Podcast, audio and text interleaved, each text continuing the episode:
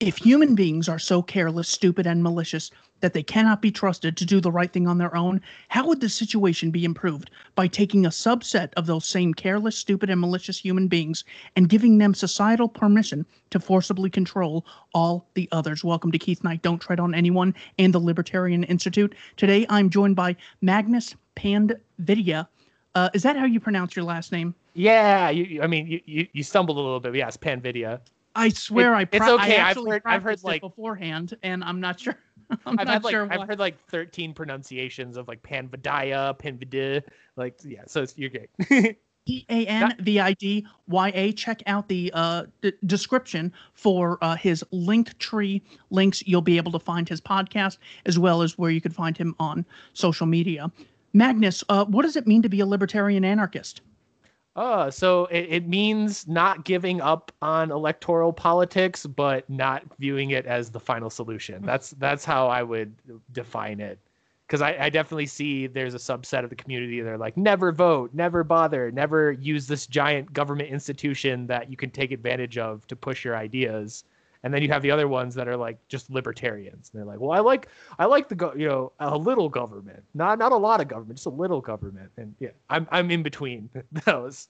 I'm a full throated anarchist, but I, I don't deny the the opportunity to have the government pay for me to platform my ideas. And when uh, we hear the word anarchy, one might think of you know throwing trash cans, no no order really existing. What does it mean to be an anarchist? Uh, to, to be an anarchist to me is just when I go out and take out my garbage, when I talk to my neighbor, when I go on this podcast, when I decide what I'm going to eat for dinner. It's just a, a bunch of voluntary, spontaneous interactions between cognizant human beings. Your, your quote in the beginning summed it up perfectly of, well, we already all do this. So by just giving people authority to regulate it, it's no different than if we just continue to do it on our own. So why do we even bother to- with that whole power structure and force that comes with that? Uh, are you uh, do, do you associate with uh, Black Lives Matter, the uh, organization? I do not associate with the organization. Thankfully, most of the activists no longer associate with the organization, which is the best part. But uh, the movement in general, I'd say broadly, yes. Specifically, obviously, there's a lot of disagreements that kind of are there, but the a lot of the general concepts and themes I do kind of identify with. Of all the um, activists that I've met uh, who uh, are part of BLM or uh, use that uh, term Black Lives Matter to explain their position or uh, ideas that they value, uh, I haven't run into any anarchists there. What would be your elevator pitch to a Black Lives Matter um, advocate, participant, to maybe get them to consider the idea of anarchism or voluntarism? Uh, take take all of the legitimate arguments and critiques you have about abolishing the police and just apply it to everything. If someone is a conservative, what is your elevator pitch to them if they have not really considered the ideas of anarchism? I would say after this last year, I don't know how you could hold on to conservatism when it, it has been proven that all of these institutions, including you know people that are you elected to represent you, have turned on you, have shut your business down, have sold out your money, and have sicked the police on you. And all of the usual conservative kind of cope things of the cops will never do that, and the, the Constitution will protect us, and, and uh, and the magic sky cloth has these ideas that are indivisible. Like they've been proven wrong categorically. So it's like you're either denying reality or you're you're starting to take the red pill. Say I am a progressive, sort of, so not like Killer Mike. I'm more of a Robert Reich progressive who, um, while I have my criticisms of the police, I really see them as a great mechanism that we as a society can employ in order to dece- uh, in order to achieve desirable ends. Healthcare, higher wages, better living standards, infrastructure, uh, keeping things uh, s- sort of in line or organized. Uh, how would you communicate? Well, not to Robert Reich, but I mean the Let's person say Robert who, Robert Reich in particular. I would just say that yeah, he uh, wants uh, all those things so he can sick the police on me to get what he wants. I- I- exactly. But there are a lot of people who get, he's got 1.3 million Twitter followers. There's a lot of people who ideologically are a Robert Reich default uh, progressive. What do you say to them uh, when advocating the idea of anarchism? that one's a lot harder. I do find like the the kind of Democrat progressive and the GOP conservative, like the actual like not just like oh I vote for the GOP because they're the closest I got, but like actually believes in the GOP, GOP conservatives, the hardest ones to break through, and it requires so much poking and prodding to like get them on because that's that's peak statism. Like that is the top of the political spectrum. They they are closer to what you would define as fascism under like the actual definition than anything else because they really do just want the government to control and run everything. and it's like, ugh. You have mentioned that uh, there were a number of authors uh, who have motivated you or given you a lot of intellectual backing. Uh, what is the most important thing you learned from or contribution of Murray Bookchin? So Murray Murray Bookchin, more than anything, is kind of where the unity concept comes from. Because Murray Bookchin, despite being like a self-identified Marxist, left-leaning anarchist, he has actually spoken at the Libertarian National Convention more than a few times, and he was actually friends with several prominent libertarians. And he gave this speech at the LP convention while he was being interviewed by Reason Mag that kind of like slotted into everything that I'm trying to accomplish with the Unity Coalition of he described himself as like he, he in an anarchist society he would much rather prefer to be a collectivist anarchist but he did not immediately hate or think that like what an ANCAP wanted was inherently bad as long as it was actual anarchism. And that in fact he would take it even further to where if his collectivist anarchist society became totalitarian in any way that he would leave that and go join up with the ANCAPs to fight the tyranny of his collectivist society. And that was his whole kind of point is like the whole reason why we're all anarchists is to fight tyranny and oppression so i don't care where that's coming from i will join with whoever i have to join with to fight against whatever form it takes and that was like very like holy like you know this this this is a marxist like speaking at like like you know like the Rothbard Institute and like the, like at the like with Mises Caucus people and stuff like that back in the 80s being like yeah, I like you guys. You're fine. And actually, like a lot of people on my side call me like a petty bourgeoisie, and I would much rather hang out with you than them. And it's like, holy crap! Like he he got it earlier than a lot of people got it, and that's kind of like been a big inspiration for me. I have run into a lot of that um, when uh, people say, you know, I really like the idea of everyone sort of chipping in. There's a lot of camaraderie, there's a lot of solidarity. I feel like I have meaning. I don't believe in God, so this sort of group is my collective identity. And they still support people's right to contract. So, employee, employer, um, taking out loans, those sorts of things uh, that would be consistent with the uh, voluntarist or anarcho-capitalist. I've been seeing a lot of that, and it's really cool. To yeah, the whole uh, the whole panarchy or metaarchy kind of like movement or anarchism without adjectives of essentially like eh, whether anyone wants to admit it or not, because obviously people get very defensive. There's nothing and, and, this isn't a criticism of anarchism be very quick quick with it but there's nothing stopping a anarcho-communist collective from b- being totalitarian and there's nothing stopping an anarcho-capitalist like business from being totalitarian. That's a problem we're going to have to deal with. It will come up. But that doesn't mean that those ideas are inherently invalid as long as they're voluntary. And in fact it'll be easier to deal with those problems if the anarcho-communists in their commune and then like the anarcho-capitalist that has like a business venture saw one of those organizations forming, one of those like tyrannical institutions forming, and banded together to fight it instead of sitting there and be like, "Oh, you're not a real anarchist," back and forth to each other. And I think people are kind of slowly getting that. Yeah, uh, I've always said that tyranny can exist under sort of any society. The reason you'd want anarchism is because you want the ability to disassociate and not fund certain tyrants. But with the state, well, they are the one tyranny organization. You can't opt out of funding. And then even your neighbors will be like, well, you're not following the law, even though they don't hold that standard for any other organization in society. In, in uh, particular, uh, like like especially growing up in a very conservative area, like I'll use that as an example, but the progressives fall under this too. Like they supply both ways. Of these people will always slip up and they'll always accidentally break this law or push the line or whatever, and they'll self-rationalize and be like, "Oh, that's just a slip up. I'm a good person. I'm a good law-abiding person." But then they'll see you slip up, and they'll be like, "Well, that's what you get for breaking the law." And it's like every conservative I knew was was smoking marijuana was illegal and like making moonshine and driving over the speed limit and everything. But and that was fine because they're a law abiding citizen, and this was just you know they're just pushing the boundary a little bit. But then, you know, like like a black guy in, in Detroit or something will get pulled over with some marijuana and will be like, see, they should have just followed the law. And it, it's hypocrisy baked in. Almost every single person commits multiple felonies a day without even realizing it. Like it's just that's how the world works. It's impossible to run a business without breaking the law because you just don't know. I mean, there's thousands and thousands of regulations. No one has read them. So by simply by acting in the absence of having read all these, you're definitely going to break them. So uh, we're doing you guys a favor.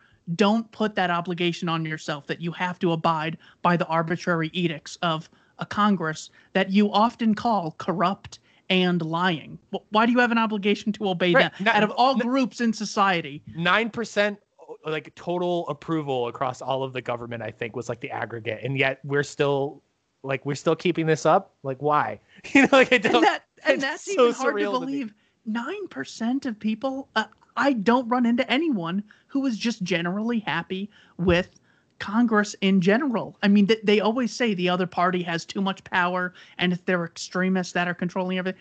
I have trouble believing it's as high as nine percent. But even if if we go with that, I think that's the aggregate of like if you take like like Senate, Congress, like the federal agencies, the the president, like everything, and I think that was you combined them all together. That was the aggregate because the oh. president will be like 37, Congress will be like 11, the House will be like six. You know, yeah. you com- combine them all together, and that's what you get. Most important thing you learned from the work of Murray and Rothbard. Murray and Rothbard definitely just kind of all the economics of everything because like despite me probably being much further to the left on the scale of a lot of like anarcho-capitalists and stuff like that i consider myself a mutualist. Definitely I, i've never given up the markets. I'm still a market anarchist.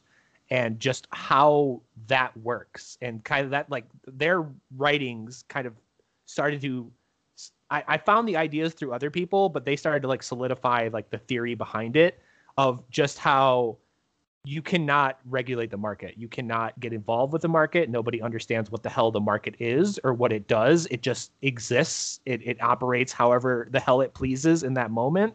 And attempting to shackle it is just a wasted venture and often results in more negative consequences than letting it just run free. So that's kind of like the what I got from all of them out of that.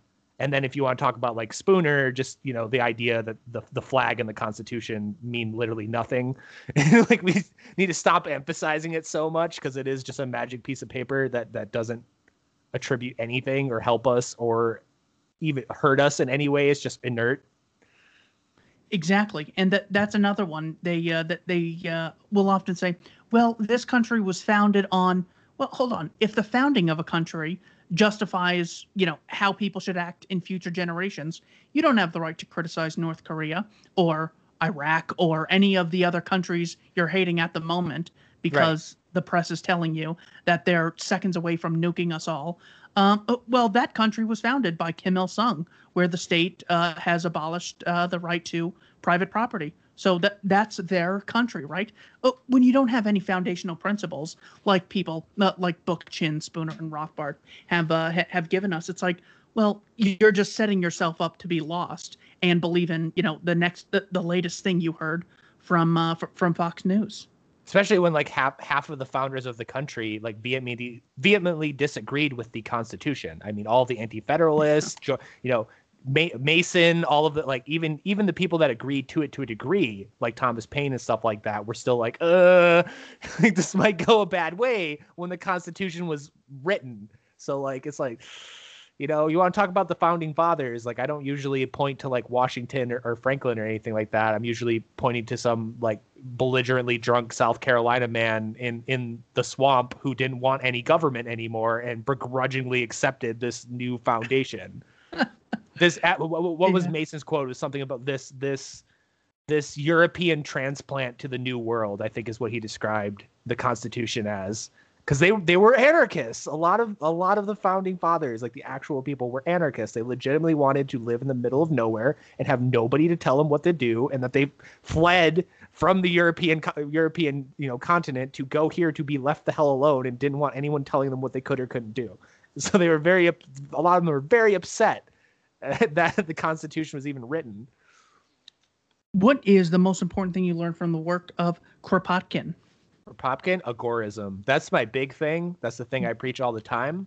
Especially, uh, I've kind of updated it because agorism is very pacifistic. I don't, I believe in defensive. I don't, I don't believe in offensive action. I'm never going to be an anarchist that's going around like throwing Molotov cocktails and, and like blowing up government buildings. I don't think that accomplishes anything really. But in terms of just the, the the state only exists because you participate in it. So the, the less you participate in it, the more it works. And especially over the lockdowns, that's been the biggest thing of like just running around to these conservatives and be like, you can mm-hmm. open up anytime you want. You just could. And if enough of you do it, then they, they couldn't do anything about it. Like there's yeah, and there's, and that's why they're constantly attacking the unity and class consciousness, as some would say, of the average person because it's like if I open up my business, I'm going to jail and I'm getting fined. But if everyone is on the same page intellectually, or we have the same sort of spirit of we have the right between, you know, as Nozick would say, uh, it, capitalist acts between consenting adults, or what you could just call agorism, we have the right to do this without you. Uh, don't you say we are the government? Aren't you us? Okay, let us tell ourselves then that it's okay for us to open up our business. Yeah, there there there's more people within 20 square miles of where I'm sitting right now than the entire US police force and military put together. So like if just my county just said no and did whatever they wanted, then nobody could do anything about it. Exactly. So it's just like you know, that's that's why I do like like things that are going on like the Free State Project in New Hampshire where all the all the libertarians are just moving to the same place to just take it over and just it's like there we go. Like like there's enough of us. Let's let's let's get some some mutual aid. Let's let's embrace some leftist tactics for once which is my biggest thing. Because I think the thing that confuses conservatives about me more than anything is that it's not that I agree with the left more than the right on principles and philosophy and what my like preferred world would be but i infinitely like their tactics better than the right because the right is to complain and beg for authority to respect their oath. That is the right wing tactic whether it be libertarian even anarchists even you know, conservatives that's all they've done for my entire life is just pump the brakes and beg for things to go back to normal. While the left is willing to get in the streets the left is willing to fight the left is willing to break the laws and it's like okay well like we could start doing that like anytime you know? Like we could we could have we could have a 10,000 person march on Washington DC open carrying firearms saying we're never going to abide with your laws and then peacefully go home. There's nothing they could do about it. We could do that tomorrow. But but the the worship of the law and the worship of doing things the way the right kind of does has just paralyzed people. So that's why like I people confuse me of like, oh, you're a communist, or you're a left winger, or something like that. It's like, no, I just like how they do things better than we do. so yeah. it's, like, it's it's certainly it's uh, hard to argue with uh, the effectiveness. There was uh, a uh, colleague of Murray Rothbard's at the University of Nevada, Las Vegas, Hans Hermann Hoppe, who wrote a paper called Marxist and Austrian Class Analysis in 1990. He says here are five points so Hoppe's an anarcho-capitalist, and he says that there are five points of Marxism all of which are actually correct, but they uh, incorrectly uh, uh, uh identify the culprit.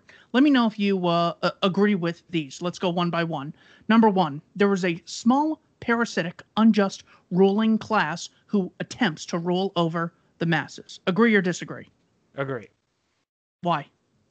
Uh, because definitely there will always be a class of people that they they just seek to dominate and they will find whatever power structure whatever path whatever, whether it be economic socially culturally entertainment it doesn't matter. They will find their path to control people and feel better than people. That's just human nature. It's something we're always going to have to deal with. It'll never go away. Point number two the ruling class is ideologically held together by its interest in keeping the system of exploitation ongoing. Only an increase in class consciousness by the exploited can remedy this. Rulers never willingly retreat. Agree or disagree? Agree. Why? De- definitely, you just see that. I always there's like the two extremes of there's no conspiracy and then there's a grand conspiracy where all these people are diligently planning every single step along and they're all secretly no the, the, the reality is is that they'll oppose each other to get above each other but the moment that any normal person starts to threaten their power you will see the powers that be come together immediately whether you know whether it be in our country the republicans the democrats they will fight like cats and dogs until the moment that the normies start to infringe on them whatsoever and then they are in lockstep on what they want and what will benefit them. Point number three an ideological superstructure, media, education, advertising, courts, property rights system, and police exist to keep the ruling class in power. Agree or disagree? Yes, especially like I mean, it, it it varies to degrees. Obviously, some some power structures, legal structures, and stuff like that are better than others. But definitely in modern America, like particularly why I say that voting will never be the final like the, the final solution to this, that economics will never be the final solution to this, that creating your own payment processor and blah blah like all these things will never be the final solution to this is because now in 2021 we have gotten to the point where the entire structure is completely built to prevent any real change from happening period. Like every law every economic regulation every you know who can be in and out of the debates how you get for political funding how you get into the government how you pass laws. Every single thing has been structured to where it's impossible for an outsider to get in. And the closest we had to that which is really sad to say was donald trump. And you saw how that didn't change anything. And the fact that he, it, it requires a extremely wealthy braggadocious kind of asshole to even scrape, you know, the edge of the cathedral shows how bad the situation is to where like anyone who's 10 times better than Trump who might actually have a chance of like changing things is never going to be allowed to touch the whole, the power structures. Excellent points. Point number 4. The ruling class has an inherent tendency to be corrupted, concentrated and move towards centralization. Agree or disagree? Sorry, repeat the first part of that? You cut out a little bit. I'm sorry. The ruling class has an inherent tendency to be corrupted, concentrated, and centralized. Yes, just because uh, the simple law of the land, ab- absolute power corrupts absolutely, and that's every single thing. It doesn't matter. You put somebody in there, it's go it's going to self perpetuate. Period. And even if it doesn't self perpetuate, the other institutions will tear it down. Another another great example of that that you can apply both to Obama and Trump is the CIA and the FBI and the military industrial complex just doing things without ever addressing them or asking them what how they felt about it or asking for permission, just running around doing whatever they want. Unelected power structures. So how can you hang around people like that that you know will ignore you and they'll do whatever you want and not be influenced by that? Even if you are a good, genuine, wholesome US president that wants to you know save the country those are the people you are surrounded by constantly. Those are the people in your ear. They're the ones that are giving you the data the advice because you can't be everywhere at once. So how do you not even in a, a, different kind of way not personally corrupted but your worldview get corrupted just by being around those people? Finally point number five inherent corruption plus more centralization equals more instability and a crumbling of the system, giving potential rise to a mass realization by the exploited that an unjust system of exploitation should be replaced by a system of cooperation and mutual benefit. Agree. Okay, so that was basically Hoppe's way of saying that um, the Marxists and anarcho capitalists have a lot in common. They just disagree on who the exploiters are and who the exploited classes are. When looking at who the exploiters are in the world and who the exploited are, how do you determine that? Um, def- definitely, it's kind of twofold because I do view that there are a lot of very productive and semi-wealthy people that are exploited by the government, that are attacked and antagonized by the government. I personally don't think you become a billionaire in this con- in this country just from again how the system's set up with, by without playing ball and becoming dirty with the, how the government works. But there's definitely small business chains and stuff like that that like the, the owner is a millionaire. He has, has a nice house on a on a lake. He's got a boat. His his kids go to you know private school or whatever. The marxists might consider him an evil person but then you talk to him and you see how much gets stolen from him and how much his businesses go after and you realize there's a difference between the ceo of mcdonald's and you know hal's pizza chain where he has like six pizza places across. So that's one element of it. And then obviously you also have like the left-wing perspective of the poor the the minority groups the the underclasses that are kept in the underclass by the government targeted by the go- under targeted by the government and and continually destroyed any step up they get because they are threatening the powers that be. So kind of both in that way. There was a book written and published by Princeton University uh, by Jason Brennan titled When All Else Fails The Ethics of Resistance to State Injustice. I think of you whenever I uh, whenever I whenever I read that name. So this uh, for you is uh, very common sense. I'm sure you will agree with this statement. But I'm going to quote uh, from the book. Uh, tell me why. Assume you're talking to the average person who doesn't spend much time in this. Why you agree with this statement? You possess the same right of self-defense and the same right to defend others against government agents that you do against civilians. Agree or disagree? Why? 100% agree because I do not view them to be separate whatsoever. I don't believe a government agent is anything different than a regular person. I, I believe if I if if I if I saw a random guy in a all black uniform with a bulletproof vest beating on an old elderly woman in the street, I would do the same thing as I would if it was just a random guy. And the only difference is one of them has the nebulous title of police officer. Excellent. And, he, and even uh, again, a great, great George Mason Mason quote. He actually took it the opposite direction, which is really funny to me. When he when he was asked to define what the militia was at the Constitutional Convention in Virginia in 1788, he asked who like they asked who is the militia, and he responded, "The militia is everyone to the exclusion of some public officials." So he took it to the opposite direction. He he said everyone deserves to have guns except for the people of the government. that that was, and I agree with that. Like you're, well, you yeah. Are, if you, if you literally believe they're public servants, you serve me. Well, what do you need? Who are you going to defend yourself against? Me. I'm your. You're my servant, according to you. But of course, that, uh, that that's a double standard we face. So Brennan goes on to say that uh, imagine uh, you know someone was sort of you know creating an educational facility but demanded everyone give 10% of their income to this person or he would put them in a cage and if they resisted the cage, he'd shoot them.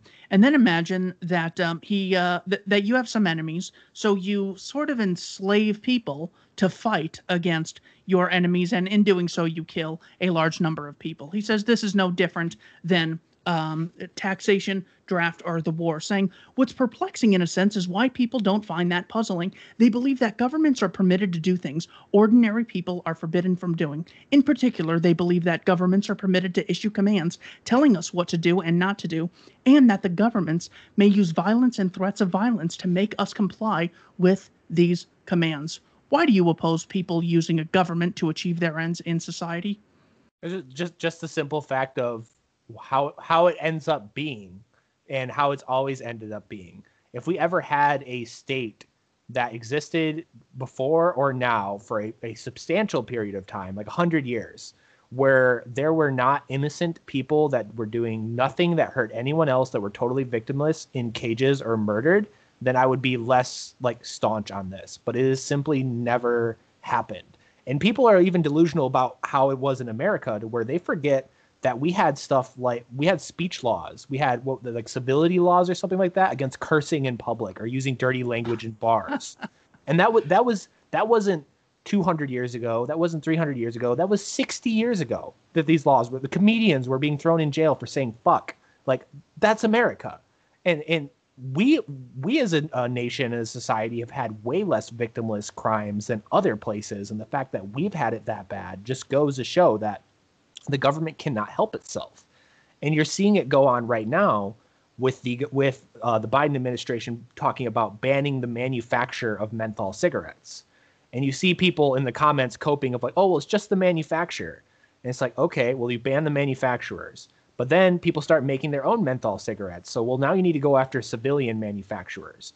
But then they're really hard to find because they're criminals and they're smart. So what do you do to get around that? You start arresting people for possession of them to hope they can find the manufacturer. It's the same thing that happened with marijuana. It's the same thing that happened with alcohol. It's just it's logical. It's it's really binary. And if you that was your goal, that's how you would go about it. And that is the government's goal. So it, it it's it's try you know it's asking the sun not to rise essentially. It's almost a law of science at this point that it will continue to expand it will continue to find ways because that is the logical conclusion of it. Yeah and it doesn't have the self-correcting mechanism of allowing people to disassociate. So you just never know. If there's a law everyone has to read my book. I'll never be able to truly determine whether or not people value my work or uh, or not Um, and you'll, you'll have to and to make sure to, to make sure you'll have to start going and enforcing that. And then you're gonna have to find people who don't have the book which means you're gonna have to start going into people's homes and searching it. And you're gonna have to have to come up with new technology to make sure people have read your book. And it, it's just logical. Again like if, if you put yourself in the head of an oppressor which i know it, it's hard for us anarchists to do but if you do that of like well it's my goal to make sure everyone reads this book no matter what then that's how you would do it you know? It's just that easy I uh, see you have the uh, rainbow flag uh, behind you. If you are speaking to someone uh, in the LGBT community that uh, constantly uh, was pressing for the right for two people of the same sex to have a marriage, what would you say to them as far as why they should consider the philosophy of anarchism or voluntarism? Uh, I, I think the government has nothing should have nothing to do with marriage, and the fact that the concept of marriage now has been the, the, religious people hold it up as this as this holy union and everything like that. That's not what it is in America. It's a tax agreement. It is a legal legal monetary agreement between people that is only enforced by the government. Nobody else cares if you're married besides the government. And like I've always thought that it was just kind of a false battle. Like uh one of the w- rare things I agree with Ben Shapiro on is is there there shouldn't be gay, gay marriage because there should be no legal marriage. The concept of legal marriage is stupid, and the fact that the conservatives under Reagan let the government get involved with it has shown of just how more and more idiotic the whole process has gotten, and it, it's out of control at this point. To where people, I was just in a call with uh, one of the uh, twi- Twitter like hangouts or whatever they do. You can join in where there was at least six different women that were talking about getting a strategic divorce because they make too much money and the tax increases would hit them. Not that they love their husbands any less, not that they planned on breaking up with them, but that they were going to go get a divorce just so they could not have money stolen from them for that. And I'm like, wow, that's a that's a condemnation of the concept of marriage and has done more to damage the concept of marriage than than gay people wanting to go into a, a cathedral and have a priest read them rites ever could have. Correct. Yeah, you know that was actually one of the. m- My sister had sort of been uh, friends with a lot of uh, members of the LGBTQ community, and I had sort of, uh, uh, uh, I had um really supported that idea. I said, well, if a man and a woman can uh, get married, why would that principle, voluntary agreement, not apply to to men getting married? So long as they're consenting adults, um, I don't see anything wrong with this. What I basically did took me about 10 years to do this is I took that principle and then applied it to economic transactions. So the same reason you wouldn't have the right to uh, coercively stop two people from two consenting adults from engaging in an act of intercourse, even though you believe, well, it might not be best for them and uh, there might be long-term effects and they could do all these other things. Well, uh, all of those also apply to economic interactions. Have you had any success with taking the principle of voluntary associating, uh, voluntary association uh, in the economic realm, and uh, di- letting the uh, this uh, community know about uh, voluntary economic interactions. That's actually like one of the biggest like breaking points for like if you talk to like a lot of like like lesbian or, or like queer libertarians or anything like that, they're like this all started because we wanted to get married and then we just increasingly hated the government more and more and it's like yes, exactly. And that's kind of how it, what it takes is if if there's something fundamental and core to your personality that the government does not allow you to do, it is only natural that you end up as some form of anarchist or libertarian. It's all, like whether it be a gun owner, whether it's marijuana, whether it be bi- like running a business, like any kind of thing where where you've part of your soul, part of what you like feel like you're here to do, or part of your key key part of your personality is blocked by the government. This is where you end up which goes to show why like so many people that are, are super statist are very boring generic people you know what, what what they like to do hasn't been banned by the government yet So um, let me know if you're able to see my screen. Are you able to see uh, the screen here? yeah this this article i love this article So, uh, uh, th- so this one I'll read. I'm going to ask you to read the next thing. So this is an article from Wired. It says the most dangerous people on the internet in 2020. This year saw plenty of destructive hacking and disinformation campaigns, but amid a pandemic and historic election, the consequences have never been graver. And here is a picture. Here's my smiling, goofy, ridiculous Hawaiian shirt wearing self. Yes. so here is Mark Zuckerberg, and then r- to the left of him is Magnus, my guest today, and then is Donald Trump, and then a. Uh, do, do, you know who uh, the gentlemen yeah, those, are? yeah, those are my boys right there. There's some Michigan Boogaloo boys. They're part of the collective. And do you know who this guy is? I, I have no idea. I think he's like a Wall Street dude or something. Okay, well, it shows how dangerous he is. Nobody knows who he is. he, he's definitely uh, working uh, working behind the scenes. Um, uh, are you a danger to the internet? I am a normie mm-hmm. asking. I don't even know what the bougie boys are. Uh, I would I would consider myself an extreme danger to the the government and the country and the powers that be. I would not consider myself the minimal amount of a danger to the average human being, and that's why they write articles like this. yeah, um, it, it's amazing. They'll uh, they'll tell us what uh, what dangers the average person is, uh, while they uh, advocate wars that consist of funding Al Qaeda and murdering civilians, and uh, you know t- taxing us to the point where uh, Wall Street's able uh, to get money from the Federal Reserve right when it's printed. It's like that does more damage to um, our uh, Social Security uh, recipients, our savers, and and everything else. yeah, this is this is one of the best memes of last year. By the way, I love that. The, so, this and the this and the gun control ones are great. So uh, th- this one is a little long, and uh, you had said that this is one of your favorites. If you could do me a favor and read this, and as you're reading it, stop, uh, or maybe just read the whole thing, and uh, tell us what you like about it, because I saw that you said it, it's uh, one of your favorites. Yeah, so this, it's a Reddit post on Wall Street Bets. This was during the the GameStop revolution, as I'll call it, the GameStop insurrection and uh, this was a post, and I uh, I very deeply empathize with this because this is it's not exactly in my story when it comes to my family, but it's very close. So to begin, I remember when the housing co- housing collapse sent a torpedo through my family. My father's concrete company collapsed almost overnight. My father lost his home. My uncle lost his home. I remember my brother helping my father count pocket change on our kitchen table. This is almost exactly what happened to me, like in 2008, to a, to a letter almost. That was all the money he had left in the world. While this was happening in my home, I saw hedge hedge funders literally drinking champagne as they looked down on Occupy Wall Street protesters. I will never forget that. If you have not Googled that image, Google that image right now while you're listening to this, and you will get actually angry when you see these these dirty, poor, homeless hippies walking down the street and these millionaire Wall Street people sitting on the balcony and drinking champagne and throwing things at them. It's absurd. You don't even have to be. You don't even have to hate millionaires to be like, wow, those are some bad people. Uh, but d- d- disgusting. Yeah, yeah. and uh, I've seen it. There was even an incident in L.A. where um, uh, I wasn't there. A friend of mine told me about it. That um, you know, a bunch of people uh, were walking past this homeless guy. I don't know if they were all in a group or one person started it, but they were all throwing things and spitting on the homeless guy. You know, telling him, "Oh, what you're making our neighborhood filthy," yada yada yada and she went up to him and said i'm so sorry you had to deal with that to which he you know is like responding no it, it's okay. So, you know the, the worst is uh, whenever they walk by and people just totally ignore me. But right. yeah that happens every now and then. It's like oh my god you have to be a piece of shit to walk by someone in such a vulnerable position even if they're angry even if they're irrational. Uh, you know uh, breaking news everyone's irrational. Read Robin Hanson's Elephant in the Brain. It's yep. hard for us to be rational about so many complex things.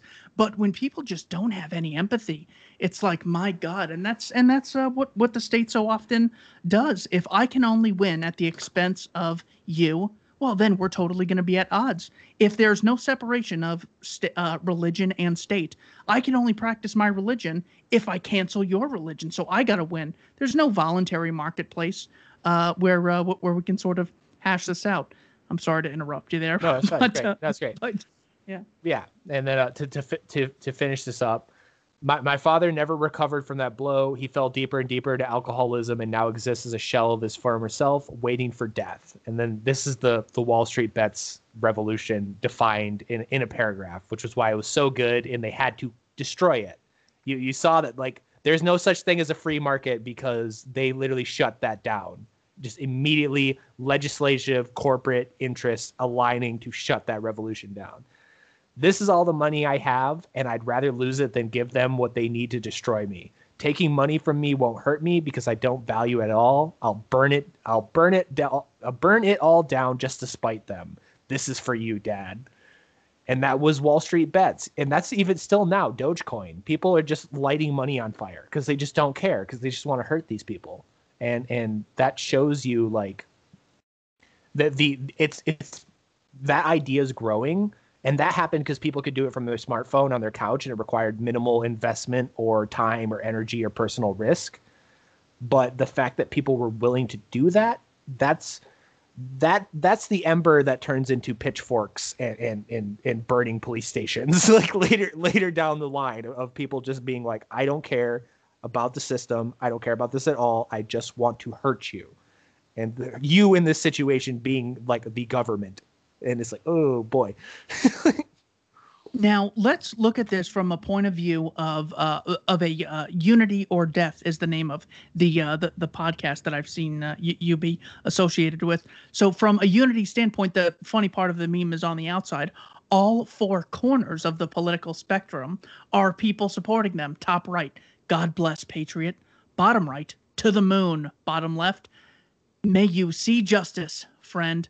Uh, uh, upper left, keep fighting, comrade and basically, what we can see is that at uh, at these what are referred to as extremes, but as the at the corners of these ideal uh, of these uh, ideologies, we see a sort of I don't I don't know if you could call it populist, but there's still this ability for class consciousness to exist within a large number of people. So the fact that we can't organize at all or we have so much trouble, it feels like we have so much in common, but we're still unable to.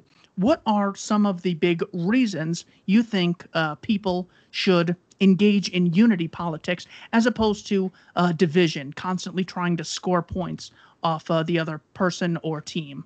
Uh, definitely, like it, it was kind of crystallized today. I was talking about it less than an hour ago, but um, M- Michael Malice put out a poll, and he was like, of these four choices, for people that know Michael Malice, very famous anarchist, one of my favorites, he put out a poll of which of these four organizations would you be more comfortable to label as a domestic terrorist organization, and it was the ATF, Antifa, the GOP, and the NRA. And Antifa won by over 65% of the vote. That is so stupid because anyone who's conservative, anyone who who's doesn't like anti-fascists, I'm not I'm not telling you not to like them from a unity perspective. What I'm telling you now is that a hundred thousand college kids in black hoodies will never be a molecule as dangerous as the government. The uh, anti-fascists cannot show up to my house and drone strike me by tracking my phone's IP address and hitting this computer right now and get away with it with, with the help of the media and the intelligence agencies. They cannot do that. And it's just, I feel like that's the biggest sticking point of why people are struggling to unity is the is the powers that be have very effectively like skewed our hierarchy of threats to where like like I personally know nobody in my entire life that has ever been personally harmed by someone who calls themselves an anti-fascist or antifa in particular, a black black-clad red bandana street protester. I know uncountable people that have died, been locked in jail, have been permanently screwed up by the government, have had their businesses destroyed, have had been abused, children stolen from them, etc. by the federal government so how can how in what universe can you consider a, a, collective of individuals with with bats and sticks anywhere near the military industrial complex and the three letter agencies? They've successfully gotten you to screw up your hi- hierarchy of threats. And I think a lot of conservatives don't realize that they are also being manipulated into what they need to be worried about. They view it as like, oh, well, the left is like focused on racism and focused on all this stuff, and they're letting like the powers that be get away with it while they all fight and, and kill each other. But then they'll turn around and, and, say stuff like that malice poll of like like oh the the, the armed the, the the stick wielding eh, people with with rubber shields on the street are the true threat to freedom, and it's like you sure? Like, did you really think about this? You know, because like, who's kicking your door in in the middle of the night? It's not them. So it's like, that's kind of where, where the unity argument comes from. It is even if I hate you, even if I think your ideas are aberrant, like like if you like talk to you know an ANCAP talks to a Marxist, they they both think that their end goal is is atrocious and horrifying to each other. But the fact of the matter is, that they'll never get to stage two out of 10 of their respective plans before the government kills them all and locks them up. So we need to do something about this because we are all stuck in a room with a giant grizzly bear, and the grizzly bear is tearing us apart and killing all of our friends, and we're still yelling at each other. At some point, you just have to put it down and deal with the grizzly bear, and then figure out afterwards what happens. And if we have to fight each other afterwards, then we fight each other afterwards. But there's also a chance that afterwards that we can come to compromise some form of, of, of balkanization, some form of, of agreement between each other that will be better than it is now. And there's a possibility of that. But right now, the only guarantee is some crazy technocratic fascism that is coming. You can see it right in front of you, and we're not doing anything about it. Excellent. Magnus, thank you so much for your time. Everyone listening, uh, please check out uh, Magnus's podcast, Unity or Death. All the links to uh, where you could find his work will be in the description below. Magnus, thank you so much for your time. Thanks, Take care. Thanks, boss.